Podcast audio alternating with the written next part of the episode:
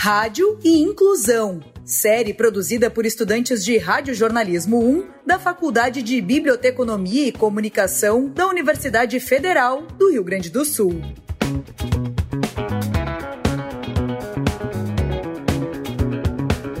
Neste episódio, a gente conversa sobre o programa Deficiência em Foco, uma produção criada em 2020 e que aborda assuntos relacionados a pessoas com deficiência, buscando debater, incluir e informar por meio da comunicação. Esse projeto também conta com um perfil nas redes sociais, com conteúdos diversos sobre inclusão e acessibilidade. Deficiência em Foco, um podcast voltado para todas as pessoas com deficiência. Entrevistas, dicas, curiosidades, legislação, tudo que faz parte do universo da inclusão.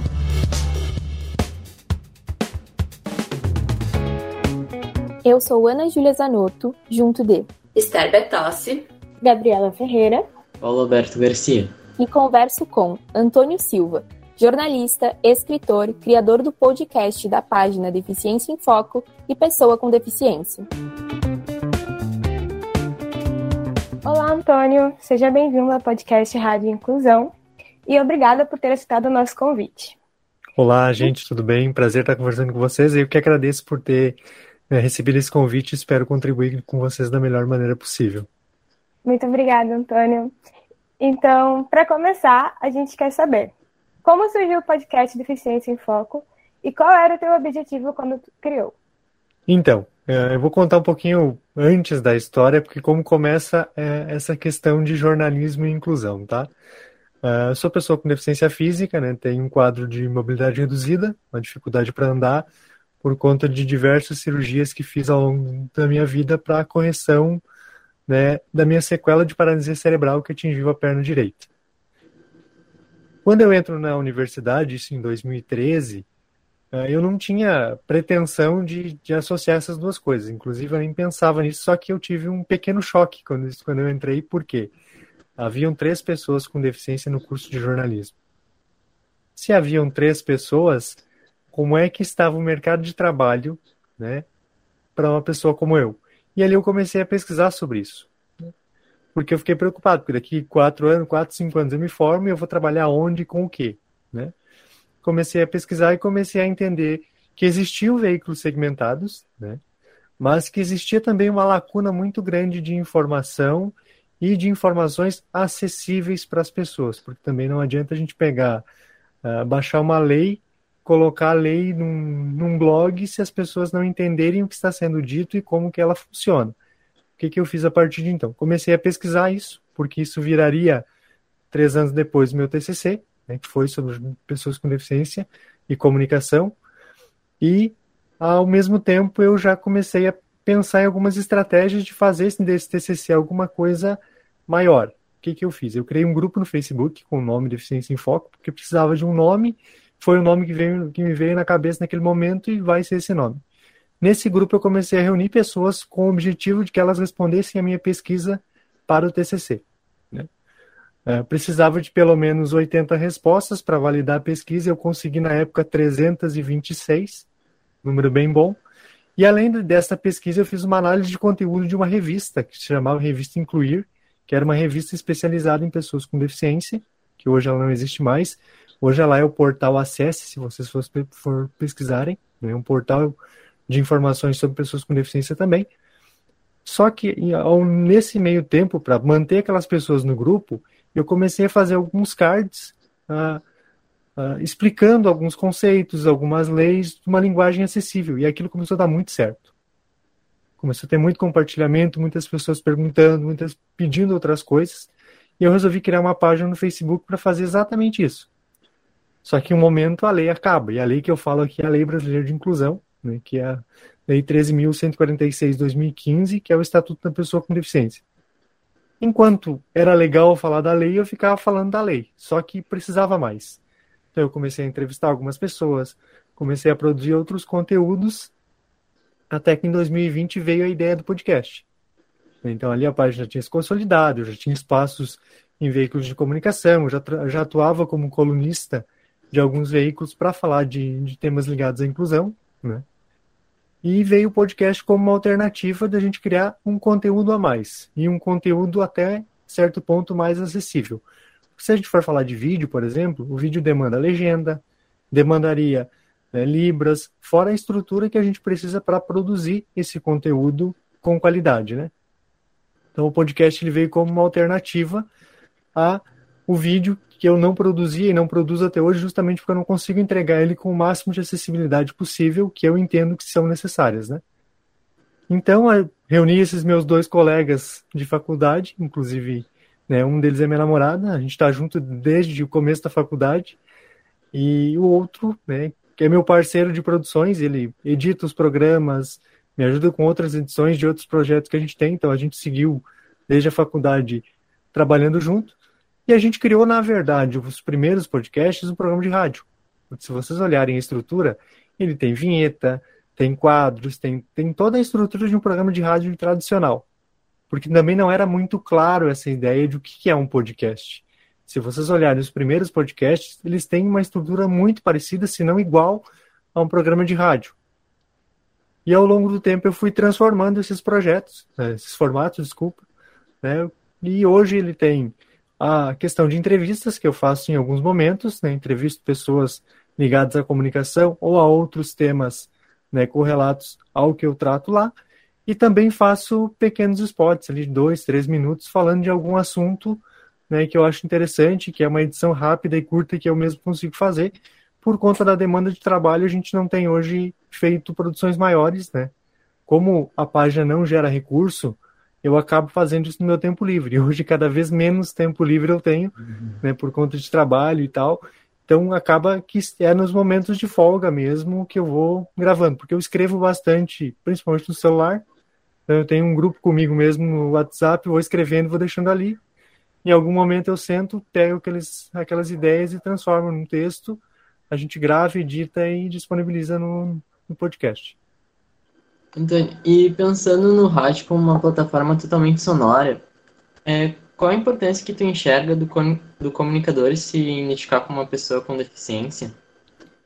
Então, Paulo, é importante, primeiro porque a gente está dando visibilidade a um grupo de pessoas que normalmente não tem o básico para viver. Né? A gente está falando aqui né, de vida mesmo. É, não é fácil viver como uma pessoa com deficiência, porque além da condição, né, tem todo o aspecto social que é colocado. Ser tratado diferente, ser considerado menos que as outras pessoas, receber menos oportunidades que as outras pessoas. E quando se ocupa espaços de opinião ou de comunicação, é importante que se fale sobre isso para que outras pessoas também consigam né, almejar isso. Porque talvez tenha um cara que está em casa ou está na escola, e por algum motivo teve contato com essa produção e ele se imagina sendo jornalista, e aquilo pode ser que impulsione ele a fazer também, porque às vezes as, todo o redor dele está dizendo que ele não pode. Então, a, a identificação é importante, a trazer essas pautas para o dia a dia são importantes também, e ao mesmo tempo, quando tu falaste de rádio, tem uma história que me marca, não sei se eu posso contar isso para vocês, acho que é interessante. Que quando eu fiz a minha pesquisa de TCC, eu, eu tive algumas rodadas de entrevista presenciais. E aí, nessas entrevistas presenciais, eu entrevistei pessoas com deficiência intelectual né, severas, com dificuldade de comunicação. E quando eu perguntava para eles qual era a mídia, qual era o tipo de, de mídia que eles consumiam, eles falavam em rádio. Era o que mais vinha na, nas respostas, por quê? Porque o rádio, o acesso é muito fácil. Né? Desde que você tenha audição, você consegue ter acesso ao que o rádio está tá trazendo ali. Né?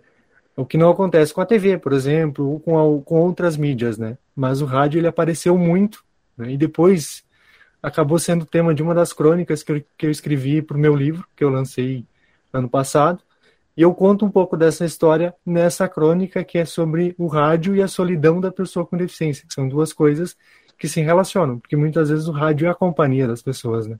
E, Antônio, de que forma o Deficiência em Foco contribui para a inclusão e para o enfrentamento de preconceitos contra pessoas com deficiência? De que forma ele contribui para a luta anticapacitista? Então, uh, primeiro, acho que tentando ser o mais acessível possível, né? Isso é uma coisa que eu sempre leva em consideração, já que se a gente está falando para pessoas com deficiência, a ideia é falar para todas as deficiências, então oferecer o máximo possível de acessibilidade. Inclusive, no podcast eu utilizo um site que ele faz a transcrição do áudio para pessoas surdas. Né? Eu sempre coloco na descrição o link do site. Se a pessoa quiser, ela abre o site, coloca o podcast lá dentro ele faz a transcrição automaticamente. Claro que com algum, alguns errinhos e tal, mas consegue passar a mensagem, né, isso é importante. E ao mesmo tempo, o que eu faço, acabo fazendo na página é justamente informar. Eu só consigo combater um preconceito se eu trabalho com informação. Eu preciso informar as pessoas que aquilo é preconceituoso, que aquela atitude é preconceituosa e como que a gente combate esses preconceitos. É, e isso acaba conectando com as pessoas também, porque elas vivem isso, muitas vezes elas acham que isso é natural, que faz parte da vida, que faz parte da condição dela, e na verdade não é. Então, eu já tive contato com histórias de diferentes tipos de abuso das próprias famílias, das comunidades onde as pessoas viviam, que através de alguma publicação ou de alguma coisa que eu produzi, essa pessoa descobriu que estava passando por isso e conseguiu de alguma maneira ter uma ajuda ou pelo menos saber que aquilo que ela estava passando era uma situação de abuso, seja ele financeiro, social, enfim, né, não entrando no mérito de o que de fato acontecia. Uh, e essas histórias elas chegavam com muita frequência. Né? Eu conversei com pessoas de diferentes lugares do Brasil que eles não tinham condições ah, sociais e econômicas de renovar um documento. E essas pessoas entravam em contato pedindo ajuda. Quando era possível ajudar, é, se é uma questão eletrônica e tal, mandava link, passo a passo, como é que fazia e tal. Mas muitas vezes não dá. Então a gente também acaba descobrindo outras realidades que são muito diferentes das nossas, que acaba uh, fazendo pensar que ah, é só uma publicação, é só um tempo que eu invisto ali, mas às vezes realmente faz diferença para as pessoas, né? Então esse fazer diferença, né, quebrar preconceitos, explicar também esse processo de quebra de preconceitos. Inclusive essa semana eu escrevi um, um pequeno texto sobre capacitismo, aonde Uh, eu faço uma pequena análise sobre o fato de eu dizer que alguém é capacitista, mas talvez aquela pessoa nem saiba o que isso significa. Então a gente precisa dar um passo atrás e ensinar aquela pessoa o que, que é isso. E se ela manter esse tipo de atitude, aí sim é possível criticar, é possível né, tomar medidas cabíveis, mas eu não posso cobrar de alguém algo que eu não dei a ela. Né? Então também fazer esse movimento de educação é um movimento que eu tenho feito hoje muito mais do que informação, na verdade. E falando sobre o rádio, tu considera esse um meio inclusivo para todas as deficiências, seja física, visual, auditiva, intelectual ou, ou outra? E como que poderia ser mais acessível e mais inclusivo? Então, essa é uma pergunta bem complexa, porque é difícil a gente traçar uh, um caminho sobre inclusão e acessibilidade, porque nem tudo que é acessível é inclusivo e nem tudo que é inclusivo é acessível, né? Uh, por que, que o rádio ele é acessível? Pela praticidade que ele tem. Né? Não demanda muito investimento nem para produzir, nem para se consumir.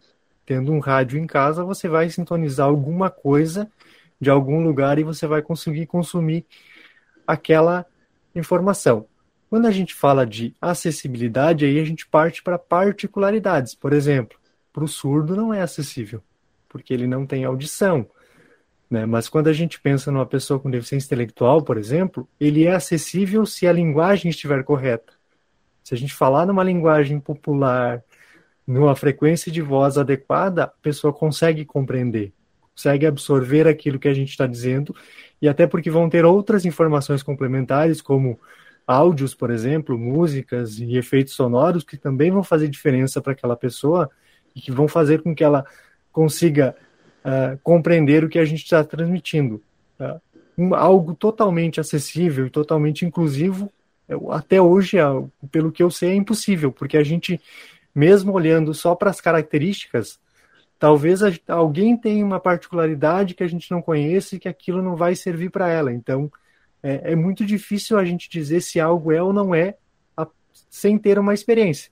Por exemplo, olhando para a minha condição, eu escuto, enxergo, falo, ando. Então, eu tenho muito poucas dificuldades. Só que eu conheço pessoas que só mexem os olhos, né? Uh, e essas pessoas se comunicam pelos olhos. Eu fiz uma reportagem uma vez com uma mulher que ela escreveu um livro se comunicando com o piscar dos olhos. Ela desenvolveu uma linguagem com a família, né, a, através do piscar dos olhos. Ela, ela pisca os olhos para a irmã, a irmã compreende a mensagem e transcreve. Né? Então, são condições uh, muito particulares. E dentro de um espectro, por exemplo, de deficiência física, a gente tem milhares de possibilidades. Né? Se a gente pegar a deficiência intelectual, por exemplo, existe mais de 200 tipos de deficiências intelectuais. Então é muito difícil a gente pensar, não, isso serve para todos, isso não serve. Depende muito da experiência e da vivência que a pessoa tem, né, enquanto pessoa com deficiência. Eu já fui tratado como exemplo de superação isso me incomoda muito, sabe? Uh, então parece que tudo aquilo que tu faz é porque tá, ele só fez isso porque tem uma deficiência. Não, gente. Eu fiz isso porque eu tenho vontade, porque eu tenho capacidade e a deficiência está comigo por causa disso. Antônio, um ponto que chama nossa atenção no episódio de Jornalismo e Pessoas com Deficiência é que, mesmo com a desaprovação da comunidade PSD, a imprensa insiste em tratar pessoas com deficiência como caso de superação. Na tua opinião, a imprensa continua forçando esse aspecto? Sim, porque a gente tem um fenômeno que precisa ser considerado né, nesse cenário. Primeiro, uh, não se tem uma discussão ampla sobre pessoas com deficiência em lugar nenhum. É, eu, eu li um texto essa semana de um dos maiores juristas do Brasil, onde ele usa a expressão surdo, uh, surdo-mudo, que é uma expressão que não existe, porque o surdo não é mudo, e ele usa linguagem de sinais. O correto é língua de sinais. Porque quando a gente fala língua, linguagem é o exercício da língua, né? Então não existe linguagem de sinais, existe língua de sinais. E como é que isso acontece? Por quê? Porque não existe discussão sobre deficiências. A gente não aprende na escola, a gente não tem um momento da vida da gente que a gente fala sobre isso. Como eu falava, não tem uma discussão social sobre deficiência. Porque como que a gente enxerga a deficiência hoje? Como algo que falta. Na verdade, ela não falta. Ela é uma característica da pessoa, assim como cabelo, olhos, pele, entre outras. Então a gente precisa desconstruir esse cenário de que quem tem uma deficiência falta alguma coisa. Às vezes não falta nada. Ah, não tem braço, não tem perna, não enxerga. Tá, mas o corpo funciona. Talvez a pessoa não enxergue, mas ela escuta, ela fala, ela, ela faz um monte de coisa. E quando a gente vende o discurso de superação, a gente esconde a realidade. Porque se eu sou um exemplo de superação porque faço o que eu faço, a gente não discute a falta de acessibilidade dos lugares para mim, por exemplo. Se o cadeirante é um exemplo de superação quando pega um ônibus, a gente não discute o fato do ônibus não ser acessível, né? Então, o discurso de superação, ou ele, te, ele esconde a discussão essencial, e ele ou te transforma num herói por fazer coisas que qualquer pessoa faz, ou num coitado que não consegue fazer nada sozinho. Os dois extremos são péssimos. E o fenômeno que a gente tem que olhar agora é um fenômeno chamado tá, likes. Isso dá like. As pessoas adoram essas histórias de superação, de que a pessoa faz coisas incríveis. E a imprensa vive disso. Eu vivo de acessos. Então eu também uso isso como um mecanismo de venda dos meus conteúdos. Né? Ah, eu já contei histórias muito boas sem manchetes sensacionalistas que não deram acesso. Então é também uma questão de escolha, né? Ah, eu já tive várias experiências em diferentes veículos e já aconteceu de eu chegar nos ambientes para fazer matérias e as pessoas me oferecerem tratamentos ou elas simplesmente não acreditarem que eu estava ali como jornalista.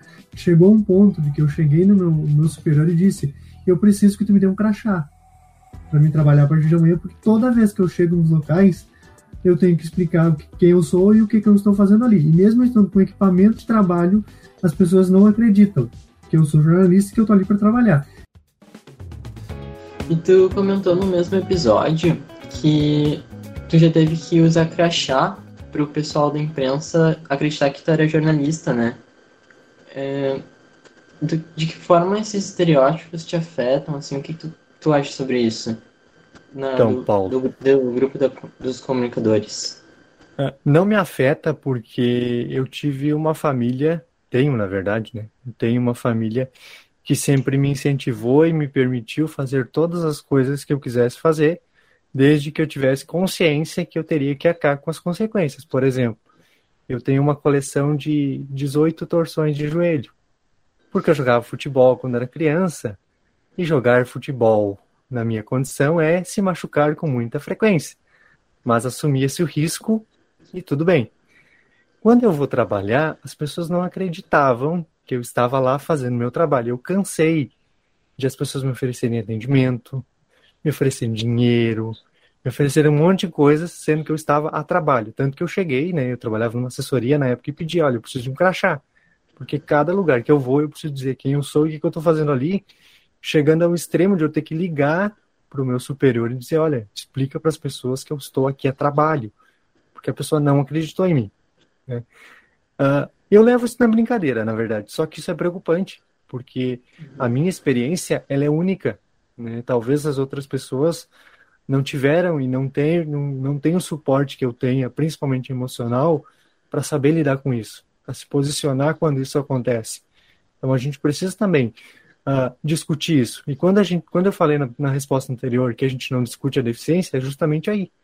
Aí eu não consigo enxergar uma pessoa com deficiência capaz de se formar em jornalismo e exercer a profissão, por exemplo. Eu não consigo enxergar um médico com deficiência, um professor com deficiência. Como é que seria? Será que você aceitaria ser, ser atendido por um médico com paralisia cerebral, que tem uma deformação facial, que tem uma dificuldade de fala? Né? Então a gente começa a pensar como que seria e por que que não é, porque essas pessoas nem chegaram lá, né? não tiveram a oportunidade de estar lá e tentarem fazer pelo menos. Né? E Antônio, como é que é o retorno desse teu conteúdo? Qual que é o teu principal público? E ele chega em pessoas sem deficiência também? chega. Uh, majoritariamente o público da página é feminino, né? é 75% de mulheres, e essa é uma característica muito interessante, primeiro, porque a mulher ela tem a tendência, não sei se isso é natural ou não, posso estar falando bobagem, mas de prestar mais atenção nas coisas. Isso é fato de buscar mais as coisas que interessam e que, né? E quando a gente fala de mulheres, a gente fala também de mães. Tem muita mãe que consome o conteúdo porque se preocupa com o bem-estar do seu filho. Né? Uh, ou é mãe de criança com deficiência, ou tem alguém na família que é, enfim, tem muitas situações assim. E essas pessoas, uh, elas retornam primeiro agradecendo, é a principal resposta que eu tenho, né? É o agradecimento pelas, pelo jeito que eu trato das coisas, né? Porque eu assumo o risco de ir contra a tendência também, porque tem coisas que eu não faço. Por exemplo, eu não utilizo nas minhas publicações ou nos meus textos a sigla PCD, por exemplo. Porque eu defendo, inclusive, publiquei um artigo recentemente, que a utilização da sigla PCD em demasia, como a gente faz, ela é capacitista. Né? Uh, então, eu não utilizo alguns de, desses uh, conceitos, porque eu acredito que não são uh, a forma com que eu me propus a fazer as coisas e principalmente porque as pessoas buscam uma identidade né? e eu tento dar essa identidade para elas, eu tento dar autonomia para que elas decidam sobre as coisas. Né? Eu não vendo respostas, eu deixo algumas coisas em aberto para que as pessoas reflitam e tomem as suas decisões e principalmente que elas consigam raciocinar. O meu objetivo também é que você pense por você mesmo e tome a melhor decisão para que as coisas aconteçam. Né? Uh, por exemplo, quando a gente fala de direito, ah, o passe livre, por exemplo. No Rio Grande do Sul, a gente tem uma realidade. São Paulo, a gente tem outra realidade. Então, sempre a, a dica é: veja como funciona na sua cidade. Porque eu não sei se eu estou falando com um cara que mora na minha cidade vizinha ou se ele mora a 5 mil quilômetros de mim. Eu estou dizendo como é. Mas eu não estou dizendo para ele fazer exatamente aquilo que eu estou dizendo. Eu estou, busque como que funciona aí. E isso também uh, dá uma quebra de expectativa, porque às vezes a internet nos vende uma facilidade que não, não existe. Né? Então, deixar claro para as pessoas que elas precisam fazer a sua parte é fundamental para não criar uma expectativa de que eu vou te dar uma solução mágica, por exemplo. E Antônio, conectando tua fala, uh, por que a sigla PCD é capacitista? Qual a tua então, visão sobre isso? Olha só. Uh, eu publiquei um artigo científico recentemente sobre isso. Está lá na bio do Instagram. todos estão lá. Se vocês quiserem consultar depois. Por que, que ela vem se tornando capacitista, tá? Uh, por que, que ela existe? Porque ela substitui várias outras, por exemplo, deficiente, portador de deficiência, pessoa com necessidade especial e por aí vai. Né? Eu conto isso com detalhes no artigo. E quando que ela começa a se tornar capacitista? Quando ela vira uma sigla. Por quê? Porque ela existe para dizer que antes da deficiência existe uma pessoa. Se eu apago a pessoa da expressão, eu desumanizo de novo, né? E aí vocês vê, é carro para PCD, é vaga para PCD, é tudo para PCD. E onde é que estão as pessoas? A gente precisa reforçar o máximo possível que existe uma pessoa ali, né? Uh, por exemplo, meu trabalho hoje é justamente esse. Eu trabalho com inclusão de pessoas com deficiência. Eu praticamente dou uma consultoria numa empresa. Eu sou contratado, mas o meu trabalho é quase de consultor. As pessoas querem fórmulas prontas. Como é que eu incluo a Esther? Como é que eu incluo o Paulo? Como é que eu incluo a Gabriela? Ou a Ana? É só conversando com eles. Porque eu posso saber que talvez vocês tenham a deficiência XYZ, mas a experiência com a deficiência é de vocês. Né? Tem pessoas que têm a mesma deficiência que eu que não fazem o que eu faço. Porque a experiência é minha, as decisões foram minhas, as oportunidades são minhas. Então, tudo isso conta na hora de uh, falar com essa pessoa, de entender o que essa pessoa precisa, por exemplo. E quando a gente apaga a pessoa que está ali, ela vira um número. Né? Queria fazer um comentário. Eu achei curioso que tu falou sobre sobre a audiência do podcast ser mulheres. Eu estou fazendo uma cadeira na faculdade, que é Seminário de Inclusão, Acessibilidade e Comunicação. Eu vi um menino na aula só, o restante é só mulheres. Então acho que segue um padrão, né? É, e eu acho que também tem um interesse maior, né? Porque a probabilidade de, de, um, de uma de vocês, por exemplo, ter um filho com deficiência é a mesma de vocês não terem um filho com deficiência. Né? E a partir do momento que vocês começam a pensar sobre isso primeiro, vocês começam a naturalizar a ideia de que talvez vocês terem um filho com deficiência é uma característica a mais que ele vai ter, como vocês têm as de vocês, né? E talvez ele não tenha uma deficiência, mas ele tenha características únicas que serão só dele também, né? Como todos nós temos, né? E o interesse feminino ele é majoritário em quase todas as coisas se a gente for parar para ver, né? Seja nos conteúdos, seja em coisas específicas, até porque mulheres são a maioria da população, né? E a gente tem essa, essa invisibilização do público feminino, sendo a maioria da população, né? Então, tem muito de machismo nesses processos também, de talvez identificar que essa disciplina seja coisa de mulher, né? Ou, e aí se perde oportunidades também de aprender sobre. Antônio, a gente te agradece pela conversa, sem dúvidas a tua contribuição foi muito importante para o podcast Rádio Inclusão. Estamos muito felizes por ter tido a tua presença por aqui. Gente, eu que agradeço o convite, estou à disposição para ajudar vocês no que vocês precisarem. Lá na bio do Instagram tem o link dos artigos, se precisar de referência para alguma coisa, tem bastante coisa lá. Publiquei essa semana lá um sobre capacitismo na mídia, que saiu, saiu terça-feira, eu recebi a publicação.